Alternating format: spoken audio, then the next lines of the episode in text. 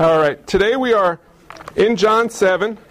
Um, see if I remember. Two weeks ago, we started John 7 and we talked about Jesus' brothers. We talked about how they, um, they had their own agenda and they thought they were a PR firm. Last week, we talked about Jesus uh, dealing with danger and the example that we have of how to deal with danger. Today, we're going to be in John chapter 7. We're going to be in verse 14 through 24, and we're going to talk about being teachable for the teacher. And I'll start with a story. When I was, I don't even know how old, I would guess about 8, 9, 10, my grandpa was on vacation in Palm Springs. And he called and I picked up the phone. Hey, Pa, how are you? He says, I'm good. Can I talk to your mom? It was weird simply because my pa would never get off the phone with me within, you know, five minutes, five, ten minutes. He, he was just, for me, he was the happiest, cheeriest guy you'd ever meet. He just, he exuded happiness perpetually. And I thought, okay, so I gave the phone to my mom, but it was a little weird. Why did he get off the phone so fast?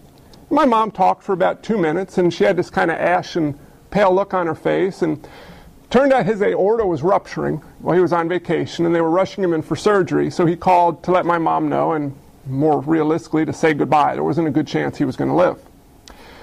I remember through the experience, my uncle, my mom's brother, was interrogating the doctor who was going to perform the surgery.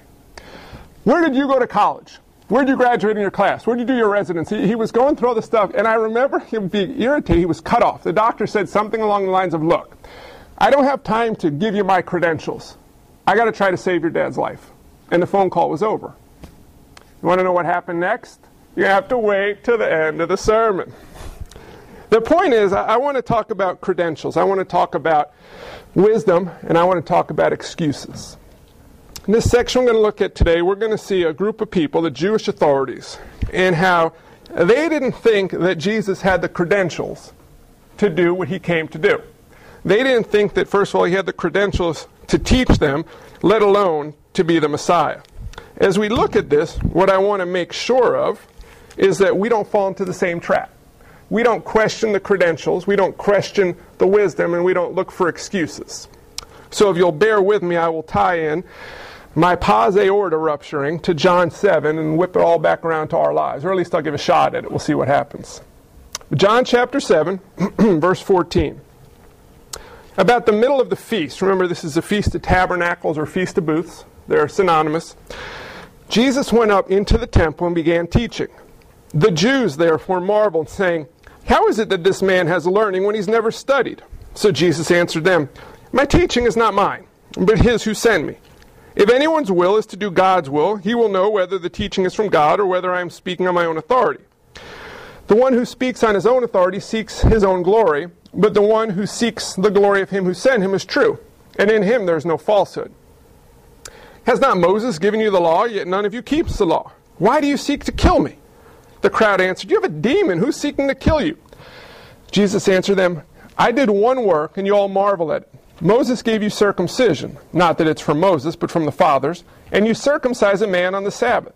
If on the Sabbath a man receives circumcision so that the law of Moses may not be broken, are you angry with me because on the Sabbath I made a man's whole body well? Do not judge by appearances, but judge with right judgment. All right, the credentials. If you look at verse 14 to 18, you'll see here that Jesus came to the temple. He walks in, and the Jews, who are the Jewish authorities, they say, How is it that this man has learning when he's never studied? So Jesus is coming to some intellectually astute people. This is the, the creme de la creme of the intellectual elite. And they say to him, Mr. Jesus, who do you think you are teaching us? Who did you train under? Where did you go to seminary? You think you have something to tell me? We would never do that, would we? But let me ask you a question Did it really matter?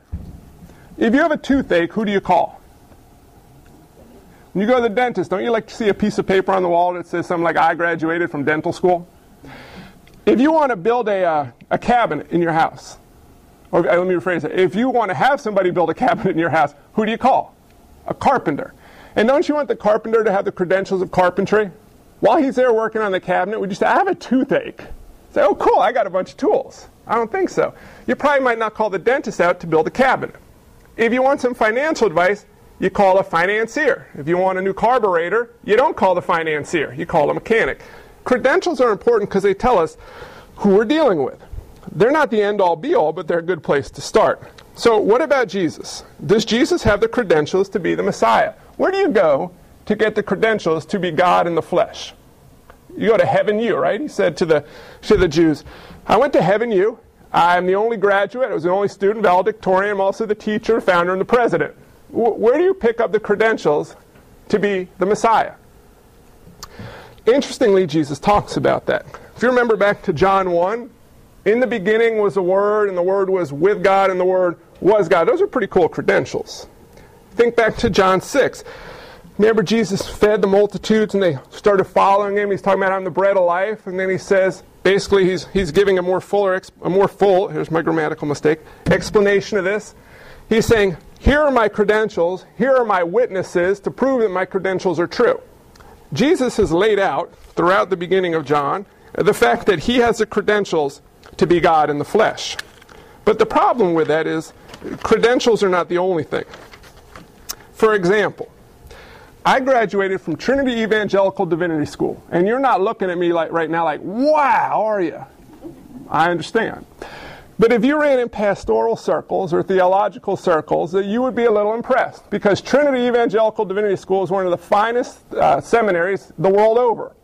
If you go to Trinity and graduate like I did, I can actually show you the piece of paper. It says Master of Divinity, Trinity Evangelical Divinity School. That means that I have been equipped. I have credentials. But that doesn't guarantee much of anything, does it? Nobody answer that, okay? there are there are people who are dentists who graduated from dental programs that I wouldn't trust to pull my tooth any more than I would trust a mechanic to yank my tooth out. Just because you have the credentials doesn't guarantee that you have the ability. As Christians, you and I know that Jesus has the credentials. If we didn't, we wouldn't be Christians. If you don't know that Jesus came down from heaven, that he was God incarnate, fully God and fully man, you got a little problem with being a Christian. Who are you putting your faith in? If you don't know that Jesus died on the cross, rose three days later, and shed his blood to pay the price for our sins, you're not going to really be a Christian because what are you believing in? You understand what I'm saying? If we don't believe he has the credentials, we don't really have faith. But the devil doesn't deny the credentials of Christ. He wouldn't say, Oh, who do you think you are to teach me? No. James talks about it, even the demons know who he is and they shudder. So, what I want to see here is what do we do from the credentials? The, the Jewish authorities, the Pharisees, the Sadducees, and the scribes, they had a problem with the credentials. Lots of people have problems with the credentials. I was online this morning, CNN.com. Big article up front. Uh, probably the most ridiculously stupid article, pardon my language, I've ever read in my life. I don't remember the guy's name, but he's talking about how Jesus was nothing more than a guy who could heal, um, who was a pauper that was uh, blown out of proportion. He considers himself a Christian. He doesn't believe in miracle. Just the, the stupidity of the article is ridiculous. But what he was saying was he didn't believe Jesus had the credentials to be who the Bible said he was. As Christians, we know he has the credentials. But the credentials aren't the end all be all because you got to go from the credentials to the trust. You're a dentist, okay. Can you pull my tooth? I can pull your tooth. The tooth's still in your mouth, isn't it? The carpenter, can you build my cabinet? I can build your cabinet, but there's still no cabinet. I need a new carburetor. You can put it in, but the carburetor's still not in the car. Here's what I mean. Just knowing the facts doesn't get us anywhere. It's knowing that Jesus has the wisdom and trusting in the wisdom. Let's get to the wisdom part. I know people, I almost said family and friends, ignore the family part. Pretend I didn't, right?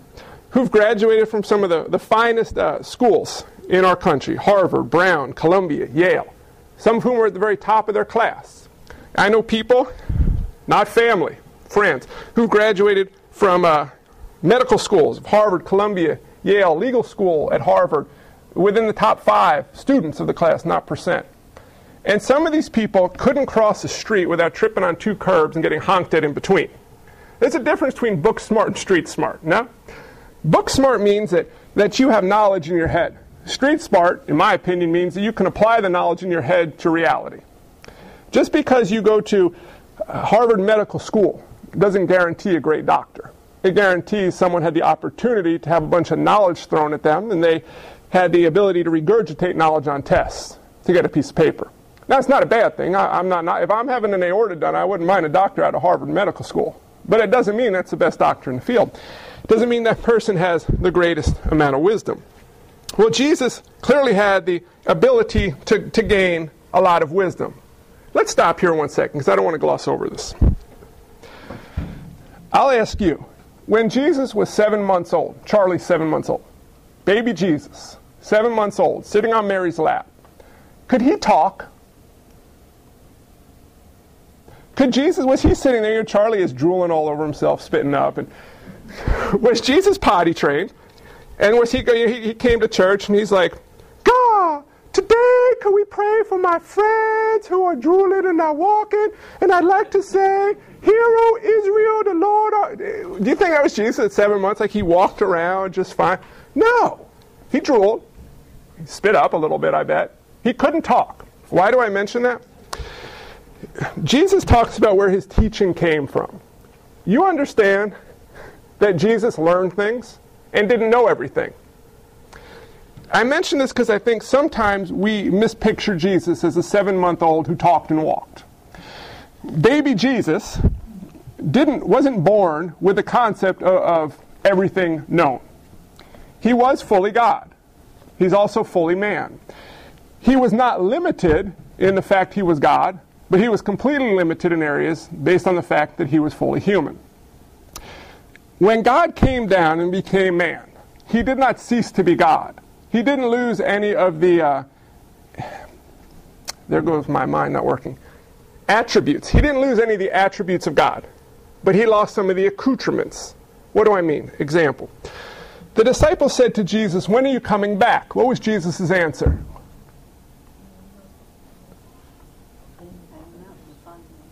Sum it up real easy. I don't know. How could God not know? How is it possible that Jesus didn't know something? Because for a period of time, God in the flesh decided to lose some of the accoutrements. You know, another attribute of God is God is omnipotent. He's everywhere, right? Jesus wasn't everywhere all at once. Why am I sharing this with you? Because if I can confuse you enough, the rest of the sermon I can just. I'm sharing this with you because I want you to understand the credentials of Jesus. He was God in the flesh, fully God, fully human. How do you mesh the two? I can't explain it. But what I can explain is this don't force and create a Jesus who's not so that you can understand him and put him in a box. There are people who've tried to explain how Jesus didn't know when he was coming back by saying that, well, he didn't want to tell the disciples. Well, if that's the case, he lied to the disciples, and if Jesus lied, he's not perfect. There are some mysteries that surround God because God is grander than we are. God's ways are not our ways, but, but God is not us. Our minds cannot fully grasp who God is we, we, we can grasp enough of him to know him well, but we don't know everything about him. Jesus was fully God and fully man. He came down to earth and he, he was educated, he learned from who? From God the Father. You understand what I'm saying here? He's fully God, but he's fully man. So he has the credentials because he's fully God and he's fully man. And he sinlessly learned from the Father. So his teaching is not his, but his who sent him you have a conversation like this with a five year old, it gets really confusing, and I understand that because I have trouble articulating it. Let that mystery sit with you. It's okay to not fully grasp it, but don't create a baby Jesus who walked and talked. Okay? This was not God in a human costume. This was fully God, fully man, and the more you think about that, wow. But the more you think about that, you realize, yeah, he understands. He lived as one of us, but he also lived as God. So he graduated from the finest institution. The question is now, when he crossed the street, did he trip on the curbs and get honked? Was Jesus just book smart, but not street smart? Or did he, did he have uh, uh, the credibility to show that he could do well what he said he could do? Well, the Pharisees didn't believe it, so Jesus took circumcision. He said to him, I'm paraphrasing here, verse 19 on. So, so guys, listen. Do I, do I have the credentials to teach you? Do I have the wisdom? How about this? Leviticus says, eight days after a male child is born, you got to circumcise. And we all know it says it, and you know it says it, so it's what we do. And if a child happens to be born eight days before the Sabbath, they're getting circumcised on the Sabbath. You guys don't push it off before, do it early. You go on day eight. It's what God said to do, and it, it, it supersedes the Sabbath. And you're telling me, you know, rigorous legal circumcision guys, that it's wrong for me to heal somebody on the Sabbath. You understand how ridiculous that is? He says to them, and they say, Absolutely not. You're crazy. Here's what Jesus is saying Circumcision was given as a sign of the covenant way back in the day, not from Moses, he says, but from the fathers. You've got to go back to Abraham. If you, if you read closely in Scripture, you'll find Moses almost got killed because he uh, kind of missed that Leviticus passage about circumcision, but, but he had a good wife. His wife bailed him out, as often happens. He says the point of circumcision was to show a right relationship and a covenant with God. It's an outward sign of a spiritual healing that takes place when you're in a right relationship with God. Me, Jesus, who am I? I'm the culmination of circumcision. That sounds like a really wickedly nasty title. I am circumcision personified. Jesus came not to be an outward physical sign of a right relationship with God, but to actually allow all people to come into a right relationship with God. So there's no longer circumcised nor uncircumcised, free or, or slave, Hebrew or Greek, right? Jesus was a culmination of circumcision. Jesus is a culmination of everything from the Old Testament. You'll see that next week in a pretty neat way as we continue in chapter 7. But he's saying, Look at the wisdom I have. You know the law, the dots and the tittles of it, but you can't apply it because you got book smarts but not street smarts. You don't even understand what circumcision's pointing to. But yet they miss the whole thing. Here's the neat thing about Jesus. You got an example right there uh, of wisdom, of street smart, with book smarts. As you read through the entire New Testament, you have example after example after example of the wisdom that Jesus brings along with his credentials. As you read the whole Bible, Genesis 1 through the end of Revelation, you see the credentials and the wisdom all put together. Which brings us to this point. The Jewish authorities, they stopped at the credentials. I don't believe you. I don't believe you're who you say you are. As Christians, and this is where I want to be careful. Too often we stop at the wisdom. If you're in a building, say it's a high rise, and a fireman comes tearing into the room, get out, get out, get out, quick. What do you do? Right. Why? Because I'm assuming he's a fireman, he's seen the fire, and I gotta go. So if Jesus comes in and he says to you, do this, do this, do this, do this, what do you do? Well, that's what we should do. If I'm in a building and the fireman's yelling, get out, get out, get out, I'm not going, well, how do I know you're a fireman? You can buy those costumes somewhere. How long have you been a fireman? Did you see the fire? Do you have pictures? Can you prove to me there's a fire in this building? I'm out. I'm out of there faster than you can bat an eye. I mean, after all, the, the kids and the women get out, I'm out of there. but if Jesus says, do this, I don't always run right away. I want, I want to see the credentials relayed out. Remember Gideon? Give me a fleece. Make it dry and the ground wet. Boom. All right, now let's try it the other way. Can you do it the other way? Sometimes I say, all right, Jesus, I believe you are who you say you are. I, will intellectually agree that you got wisdom. And I'll do this if you can show me what I'm looking for. It's kind of silly, isn't it? You can burn up pretty good in a building if you don't leave when the fireman says leave. Well, as Christians, we're not going to do too much burning. we're going to actually, the Bible says, escape through the flames of the fire. But it's kind of utterly ridiculous when Jesus tells us to do something to kind of say, Who do you think you are to tell me to do that? I kind of like being in the building here, Jesus. But we would never do that, would we? You understand why we do that, don't you? Because Jesus calls us to some crazy, crazy stuff at times. Sometimes he calls us to stuff that just doesn't make sense. Kind of like a fireman saying, jump out the window. You're saying, but I'm 30 floors up. He says, jump. You say, I'm not jumping out the window. You're a fireman, but I know what happens when I jump out the window. Well, sometimes Jesus says crazy things like, jump, and then says, it's going to be okay. And then we have to jump, don't we? But it doesn't work from our perspective. And what we're saying is, like my uncle, who do you think you are going to be performing a surgery on the aorta? Where'd you go to school? I don't remember the details. Let's say the guy says, I went to Harvard Medical School. All right, where'd you graduate in your class? I was first in my class. Where'd you do your residency? Right here at Harvard University. I was the best resident there. Okay, but how long have you been practicing? How many aorta procedures have you done? I want to know. I want to. What if the doctor stopped and said, wait, whoa, whoa, wait a minute. What the heck do you do? Well, who are you to judge my credentials? I, I have your dad's life in my hands. I'm telling you, I know what I'm doing. I've done this before. You're going to check up on me? You, you want to watch me perform the surgery and kind of correct me along the way and help me under. You understand? So we say to Jesus, Jump? You're crazy. He said, Am I crazy or, or are you crazy? You're telling me that I don't know what I'm talking about. We're supposed to pray, God, give us this day our daily bread. And God says He'll provide for us perfectly, right? Who determines the perfect provision? Us or God? Who would you like to determine the perfect provision? You see the problem here?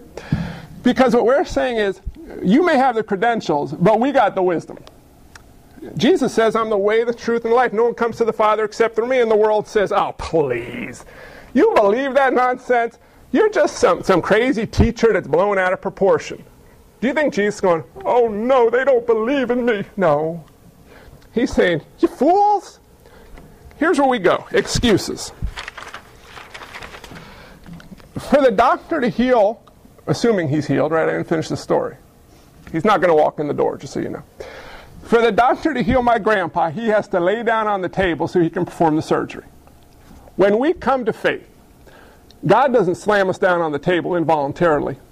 He says to us, Look, I, why does He give us His credentials and examples of His wisdom? You start to see the grace and mercy of God. He doesn't have to do this. He's the only physician out there, right? He doesn't have to give us the credentials. He doesn't have to show us the wisdom, but He does.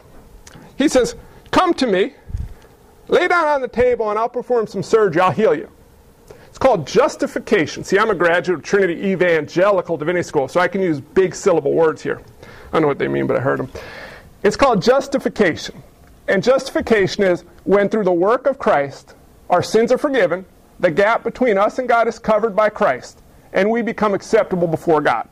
We are healed from our sin on the table. We're no longer a slave to sin, we become a slave to Christ. And that's not the end of the story, that's the beginning of the story. And this is where it gets tricky for us for those of us who know Christ. We go into this other process. Ready for five syllable word here? Sanctification. I can spell it if I look at it in a book.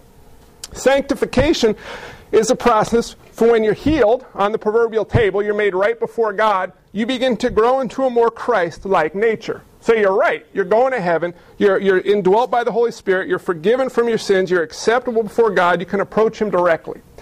And now He's going to grow you into a more perfect Christ like nature this gets scary because this is where we have to trust. And what we do sometimes is we make excuses. The Jewish authorities' excuse was, You're not who you say you are, we're not listening to you. Now, we would never tell Jesus we're not listening to him, would we? If Jesus wanted to speak to us, we would listen. Absolutely, right? I hear you. What are you saying? Oh, Jesus, whatever you tell me to do, I'm going to do. I don't hear anything. Okay, good. I can do what I want. You understand, when I say how important it is to read this and know what it says, it's not because my job is to try to make your life meaningless, dull, and boring. My midweek thought this week was kind of a, was about a, uh, how not all the stories in the Bible were dull and boring. None of them are dull and boring. They're just rough when you don't know it all real well. You understand, you have to understand what this really is. Imagine you got a letter in your mailbox tomorrow, and it was addressed to uh, Patricia Bonsall, the return address at uh, University of Heaven. And she's looking at it, and she opened it up, and, well, pause there a minute. She's looking at it, and somehow she knows this letter really came from Jesus. But she just puts the envelope away. Oh, gosh, I got a lot to do. QVC's on, right? I got a lot to do. I'm going to put this away for another day. And years and years down the road, she pulls out this Oh, remember when this thing came? I'm picking on Patty because I know she'd read it right away. And we leave the letter and we never look at it. It'd be ridiculous, wouldn't it? Well, here you got 66 of them. And we leave it folded up and let it collect a little dust and we break it out occasionally and read a little part of it. Folks, you got to understand the Pharisees, the Sadducees, the scribes, uh, just like that song, they had deaf ears. Sometimes we have deaf ears because we're not allowing the Holy Spirit to allow us to learn from God through His Word, sometimes we have deaf ears because we start with the blind eyes. Don't be like the Pharisees. Crack it open. But when we crack it open, we run into those passages. Remember those hard passages? The, the unequally yoked passage, for example. And it works like this we start looking for an excuse. The Jewish authorities' excuse was, You're not who you say you are. Our excuse is, You don't know what you're talking about. This way works better. The Great Commission go forth and make disciples. we say, well, I, I've heard people say, well, you know, that wasn't talking to people today. I was talking to the apostles. And, and then here's another big term. I'm throwing terms because I'm, I'm flashing credentials. Hyper Calvinist. Oh, doesn't that sound great? Don't even worry about what it is. It sounds great. Justification, sanctification, hyper Calvinist. Let's go home. People who take a theological teaching to an extreme that gets way out of control. People will say, we don't have to share our faith with anybody because God's going to do what He wants to do. Doesn't matter what we do. Kind of true. It's true, but there's another truth that goes on top of that, which says you need to be out sharing your faith. You understand what I'm saying? Uh, some people say the Old Testament's irrelevant today because we have the New Testament. Where does this hogwash come from? We make excuses. All right, I, will get you good with this one, right? I'm tired. I was away this weekend. Memorizing Scripture. I, I can't do it. I don't have the time for it.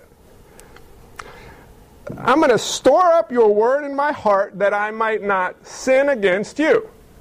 God says, memorize, meditate, read, feast on this thing. Uh, this is, this is the food we need to eat. And we say, I can't. I don't have time. I don't want to. If you feel like you can't do it, you're in a perfect place. You know why? Because on your own you can't. But you have to understand that Jesus doesn't tell us things because he wants to make us miserable. Oh, you guys are busy, I'm going to make you busy. Are you scared? I'm going to make you scareder. You know, you know, you're unhappy, you're depressed, I'm going to make you more. No. Jesus is telling us what to do because he has the credentials and he has the wisdom and he's going to care for us perfectly. He's going to grow us into a more Christ like nature as we trust him. Not our way, his way. Fireman says go, go. Jesus says do, do. Just like you wouldn't tell a fireman, no, I'm sitting here, you're far crazier to tell Jesus, no, I know better than you. I'll tie this thing up for you. So my grandpa, the aorta, in case you don't know, here's your heart. Here's your aorta. It's the largest artery coming out of your heart. That sucker goes, you go. There is no way to live with your aorta ruptured. Well, his aorta was partially ruptured and tearing apart. They didn't expect him to live. So he called. My uncle interrogated the doctor. The doctor hung up on him. My mom got on a plane. I still to this day want to know what she paid for that ticket because she was in the air two hours after the phone call. And she landed, I think it was right about when my grandpa came out of surgery. He lived through surgery. And he had a, a recovery period. He was in the hospital for quite a while. It was quite a vacation he had. But he lived. He lived for, I want to say, about 10 years afterwards. He lived a healthy life, continued to travel all over the world. Uh, but imagine this. Imagine if the doctor when my uncle was interrogating him, said to him, Look, there's no risk. It's a 100% guaranteed successful procedure. Your dad's going to live no problem. It's impossible for him to die. I'm that good at what I do. And imagine he was able to say this in a completely truthful way. Would my mom have spent the fortune to get on the plane and fly out? Why? I mean, he's fine. He's going to be home a month or so. Would my uncle have felt the need to interrogate and be stressed out going into the procedure? No, because he knows how it ended up. Would my my pa have been concerned getting on the table thinking he was about to die? Absolutely not, because he would have known he would have been perfectly fine. Here's a neat thing about Jesus Jesus has a 100% success rate. He, uh, well, un- unless, I should check. It's not happened yet throughout history, but has, has Jesus ever let anybody down? Has he ever said something that didn't come true, lied to anybody, misled anybody?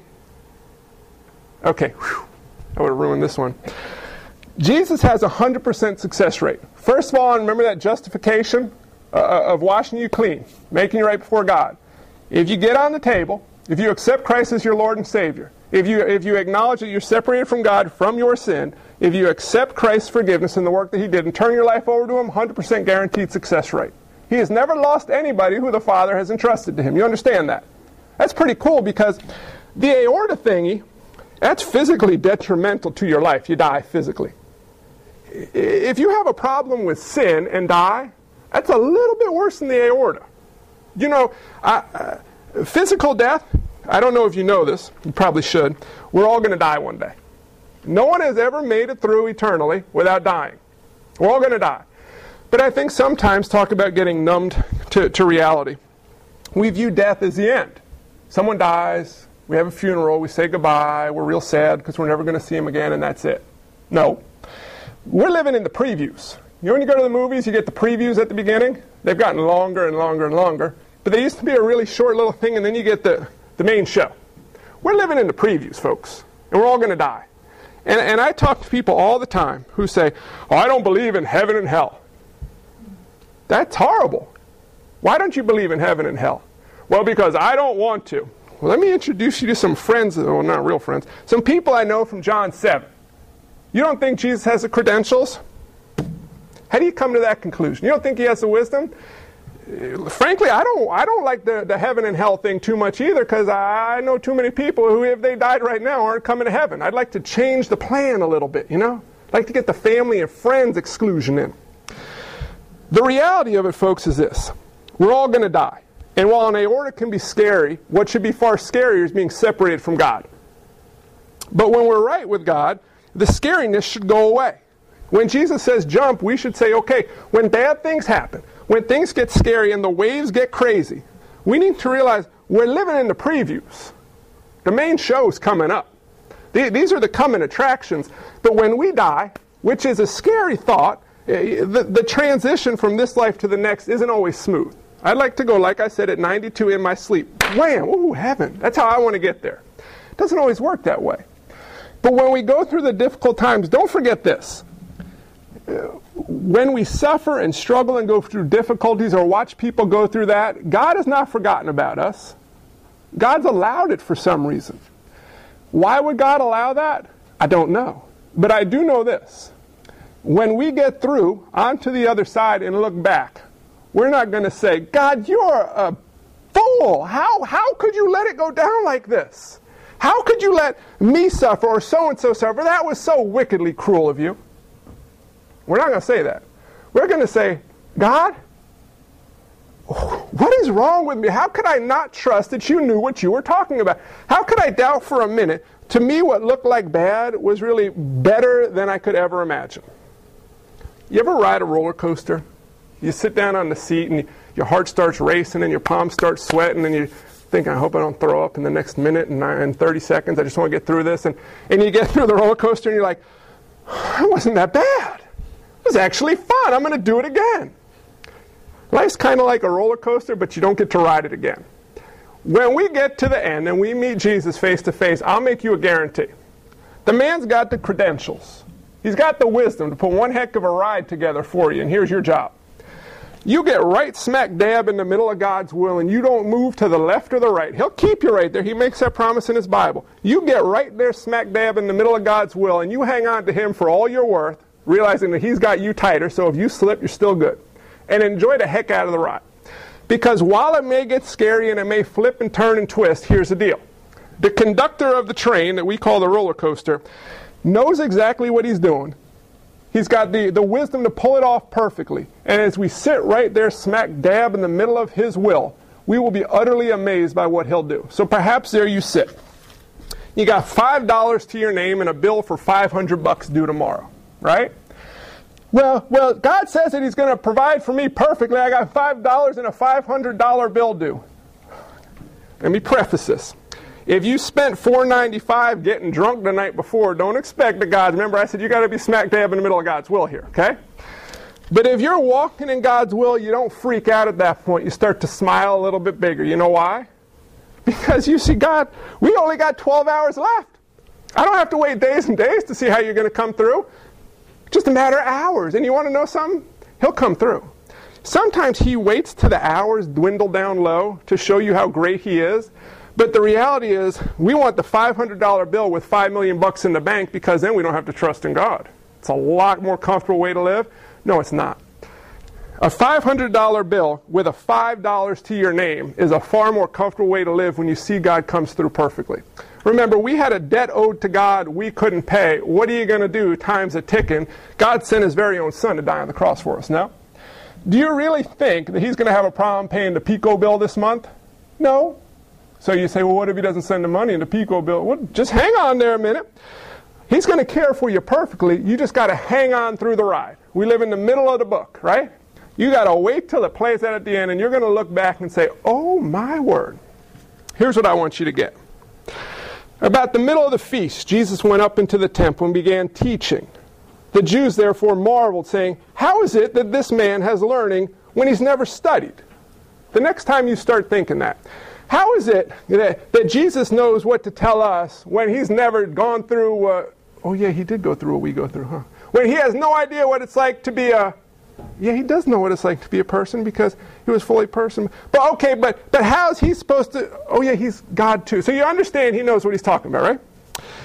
So Jesus answered them, My teaching is not mine, but his who sent me.